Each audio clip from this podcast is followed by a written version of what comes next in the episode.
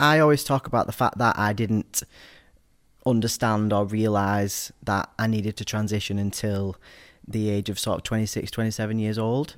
Um, but when I look back and I see myself as a child and the decisions that I used to make and the behaviours and the worries and the anxieties, I absolutely knew from the age of, you know, four or five. I just didn't have the vocabulary to verbalise what I was feeling and I didn't know transitioning existed. So um, it was only the first time we ever had a conversation was when I came back from my military tour and made the decision to come out of the military and um, was in probably like one of my worst spaces, like mentally. And I said to my mum, "Is it is it because I want to be a boy? Is it is that why I'm so depressed? You know, is that what's wrong with me?" And in that moment, you know, my mum was like, "No." You know, you, you're this beautiful, athletic, gorgeous woman. You know, she used to call me Miss Congeniality. She's like, you, you wouldn't be you if you weren't Jess. You know, and in that moment, that's kind of what we both believed. But you know, you always say to me now, don't you? If I'd have said, "Yeah, Jess, you should have been a boy," and then I was, I thought, okay, my mum says it's all right, I'll do it, and then it was the wrong decision. She would have never forgive herself. Like it had to come from me.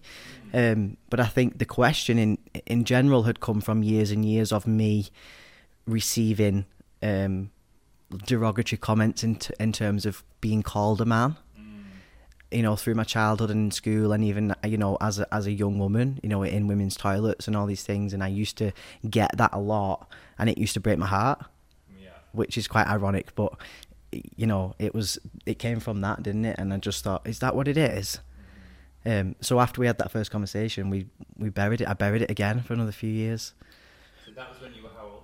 I was 24, And how old are you now? 30.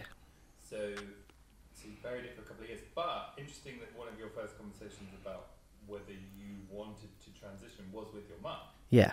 which is amazing. So, Sharon, do you remember anything about that day, that conversation? I can remember things before that actually, even when, as Jess, it was coming up to prom day, and we was going round and finding the right outfit and thinking, oh, get your nails done and get your makeup done, and we'd be walking from one appointment to another, and she would just be looking at me saying, but I look like a man, I look like a boy, I can't, and I couldn't tell her enough that you do not look like a boy, you're beautiful, you're gorgeous, you know, and I think from there she really, really tried to feel like she fitted in that female body, but something just wasn't right. She just did not feel right. Tried all sorts of things to make it feel right, but I think for me it was from then. And I just, there was a seed there in the back of my mind thinking there's something not quite right. Yeah. And it was when all your hormones were uh-huh. kicking in, and I think then it was like, to you, it was like, oof, it was completely upside down. Hormones kicking in as in puberty. Yes. Yeah. So this is like 16. Wow. 14, 15, 16, yeah. Interesting. So you, and this is, you know, no offense, Jax, but that's a little while ago. Like, uh, but um, the, what did you know about transgender people at that point? Nothing at all. Mm. Honestly, nothing at all. Never, because there was nobody in our family or circle of friends that was transgender. It's just something that we didn't look into. It's, you know, I didn't need to investigate it because I'd, we were busy, three children, bringing them up. It was not something that I thought, oh yeah, this is really a thing. I'll go and find out all about that as much as I can because it was just a fleeting thing that was in my head, but the seed had been planted. hmm just went with seeing where you went from then, from growing up, going to college, going to university, no, that's not right. I'll go in the RAF, loved it, no, that's not right. It just, you can fit everything now and look back at it all and think, oh, I know why. I know why that happened, or I know why then she did this. Mm. You can look back at things and think, it just all fits. And now I understand what happened at the time when it did happen. Mm. But then you've, you've no idea. Because you've spoken a bit about Jax being someone who was always seeking things. Yeah. Tell me a bit about that. That's what I mean about feeling as though she didn't fit into something with friends at school when she was 14. She had a lot of friends in school, but again, felt like she was getting called at school. She was very, very sporty and very competitive, and you know, could beat any boy in any sport. and was determined to. was, was determined to do it. This is, you know, I can, I'll beat you. But then it just didn't fit in with the friends, and I want to move school. So we managed to move schools.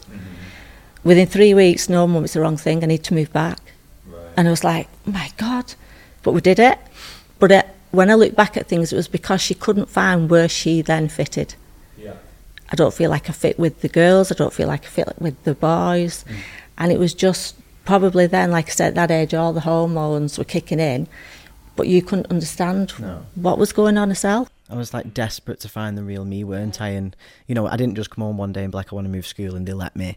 It was months and months of me going, No, I want to move school, but there was no reason behind it. Mm-hmm. I just had this, you know, I speak when I believe something and I feel it. I speak with such passion about it that I would be like, I need to move. I need to move. It's right. I need to move. And I think over months, seeing me so like, well, you must want to do this and then being there for a month and going, no, I want to go back.